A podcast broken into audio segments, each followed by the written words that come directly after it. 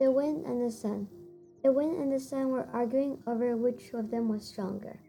They saw a traveler coming along the road, and the sun said, I see a way to settle this argument. Whichever of us can cause that traveler to take off his coat will be the stronger one. You begin. So, the sun hid behind the cloud, and the wind began to blow as hard as it could on the traveler. But the harder he blew, the more closely the traveler wrapped his coat around him, till, at last, the wind had to give up in despair.